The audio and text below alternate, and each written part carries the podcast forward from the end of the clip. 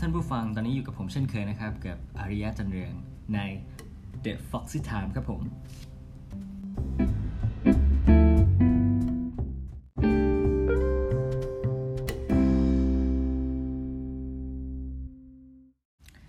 วันนี้ครับคุณผู้ฟังผมไปเจอหนังเรื่องหนึ่งที่มันน่าสนใจมาก ๆ เลยครับ มันเป็นหนังที่เกี่ยวกับสายลับการต่อสู้การชิงไหวพริบต่าง ๆ ครับ แต่ที่จริงแล้วมันเป็นค่อนข้างในแนว comedy นะฮะ แต่ว่าอยากให้ผู้ฟังลองฟังดูครับผม ชื่อเรื่องมีชื่อว่า The Adventures of Iron Pussy ครับ หัวใจทรนง ปี 2547 ครับผม หนังเรื่องนี้กำกับโดยพี่เจ้ยอภิชาติพงศ์ครับ แต่ก่อนอื่นนะครับ ก่อนที่จะไปฟังเนื้อหากันเป็นสปอยเลอร์นะฮะ ระวังให้ดี ถ้าสมมติยังอยากดูหรือแบบมันเป็นอะไรที่น่าสนใจจริง ๆ ลองไปดูก่อนได้ครับผม แล้วค่อยมาฟังพอดแคสต์ของผมได้ครับ หนังนะครับมีความเป็น post modernist พอสมควรครับ คือหนังเนี่ยหยิบยกการถ่ายทำแบบสมัยก่อน มาใช้ในการถ่ายทำหนังของสมัยในปี 2547 นะครับ ซึ่งผมคิดว่าอืมันน่าสนใจครับ เพราะว่าเขามีการพากเสียงใส่ลงไปด้วย โดยเนื้อเรื่องเปิดมาที่ร้านกาแฟแถวชานเมืองแห่งหนึ่งครับ และทีนี้มีกุ้ยเข้ามาทำตัวกลางในร้านกาแฟครับผม ผมคิดว่า อืมฉากนี้ โอ้โห ในร้านกาแฟ แล้วก็มีลูกสาว ของร้านกาแฟเนี่ยแต่งตัวเหมือนลูกสาวกำนันมากแล้วทั้งคาแรคเตอร์ทั้งภาพลักษณ์ใช่เลยครับ คนนี้แหละคือลูกสาวกำนันที่แท้จริง ผมคิดว่าในหนังเรื่องนี้หยิบยกละครเรื่องลูกสาวกำนันครับ มาใช้ในส่วนนี้โดยที่เป็นใช้แค่ตัวละครหญิงตัวนั้นครับผม มันค่อนข้างจะคลาสสิกสุดๆเลยเลยครับ คุณผู้ฟัง ต่อมาเราจะได้เห็นตัวเอกของเรื่องนะครับ ตัวเอกของเรื่องเป็นผู้หญิงคนหนึ่งครับผม แต่ว่า เราก็ดูออกแหละว่ามันไม่ใช่ผู้หญิงอะ่ะแล้วมันเป็นแบบผู้ชายที่แต่งตัวเป็นผู้หญิงครับ แล้วทีนี้เขาเข้ามาช่วยคนในร้าน ซึ่งผมเห็นมุมมองแล้วโอ้โห ในฉากนี้ต้องมีฉากบู๊สุดๆเลย ซึ่งในหนังก็ทำออกมาได้ดีครับ ผมเป็นฉากที่แบบต่อสู้โดยความเป็นผู้ชายในร่างของผู้หญิงครับผมซึ่งผมคิดว่ามันน่าสนใจมาก ทุกคนคุณผู้ฟังต้องลองไปดูจริงๆ ซึ่งในมุมมองของผมนะครับ การที่ผู้ชายแต่งตัวเป็นผู้หญิง และยังเป็นสายลับอีกทำให้ผมนึกถึงหนังเรื่องหนึ่งครับ เรื่อง Big Mama House ครับ ปี 2000 ซึ่งทำให้ผมคิดว่า อืมใช่ มันใช่แน่ๆ เพราะว่าในเรื่อง Big Mama House นะครับ เป็นเรื่องเกี่ยวกับผู้ชายผิวสีคนหนึ่งที่ปลอมตัว เป็นหญิงแก่อ้วน โดยที่คนไม่มีใครรู้เลย ซึ่งผมคิดว่าในหนังเรื่องนี้ทำให้แบบ เออ ผมนึกถึงมันได้ เพราะว่าเขาเป็นผู้ชายที่ใส่วิกและแต่งตัวเป็นผู้หญิงครับผม แล้วเมื่อดำเนินเรื่องมาเรื่อยๆนะครับ เราจะเห็นได้ว่าหนังมันมีความลื่นไหล มันต่อเนื่อง มันทำให้เรานึกถึงหนังหรือภาพยนตร์ หรือละครหลายเรื่องที่เกิดขึ้นในไทยครับผม เช่นฉากต่อมาครับคือฉากที่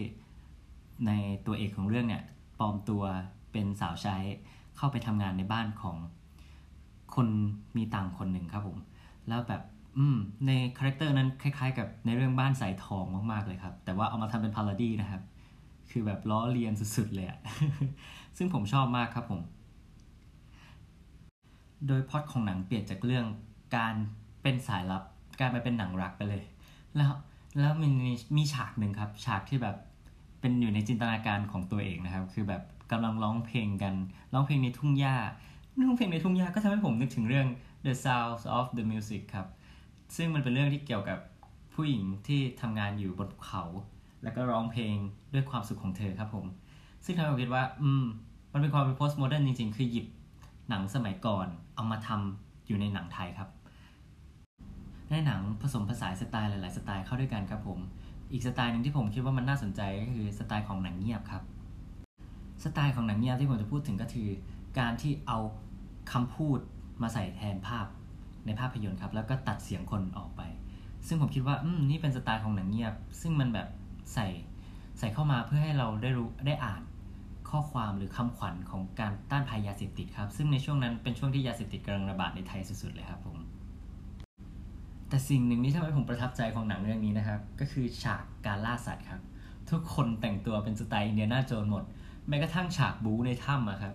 ทุกคนต่อสู้แล้วก็ใส่ชุดเหมือนอินเดียนาโจนเลย แบบว่าจะมี active หรือแบบของโบราณอยู่ในนั้น เพื่อทำให้เห็นว่า เออ นี่คือหนังอินเดียนาโจนครับผม ต่อมาฉากสุดท้ายยิ่งทำให้ผมนึกถึงหนังเรื่องคู่กรรมครับเป็นเป็นฉากที่พระเอกกำลังจะใกล้ตายแล้วนางเอกมาอุ้มพระเอกไว้ โอ้โห มันใช่เลยอะ่ะมันคือหนังคู่กรรมชัดๆ นี่แหละครับคือความเป็น post modern คือการหยิบยกเรื่องราวในอดีตมาใส่ในปัจจุบันครับ ซึ่งผมคิดว่า อืมเขาทำออกมาได้ดีครับพี่เจอของเรา ส่วนต่อมาฉากหนังทุกหนังทุกเรื่องเนี่ยฮะ คือแบบ โอ้โห มันต้องไปจบที่ทะเลบางปูตลอดเลย ซึ่งผมก็คิดว่า อืม มันก็เป็นฉากที่สวยดีนะครับ เพราะมันอยู่ใกล้กรุงเทพที่สุด ผมก็เลยคิดว่า อืม ผมก็คิดว่าเขาเอาฉากทะเลบางปูมาใส่เพื่อการท่องเที่ยวไทยครับ ผมคิดว่ามันดีมากๆเลยครับผม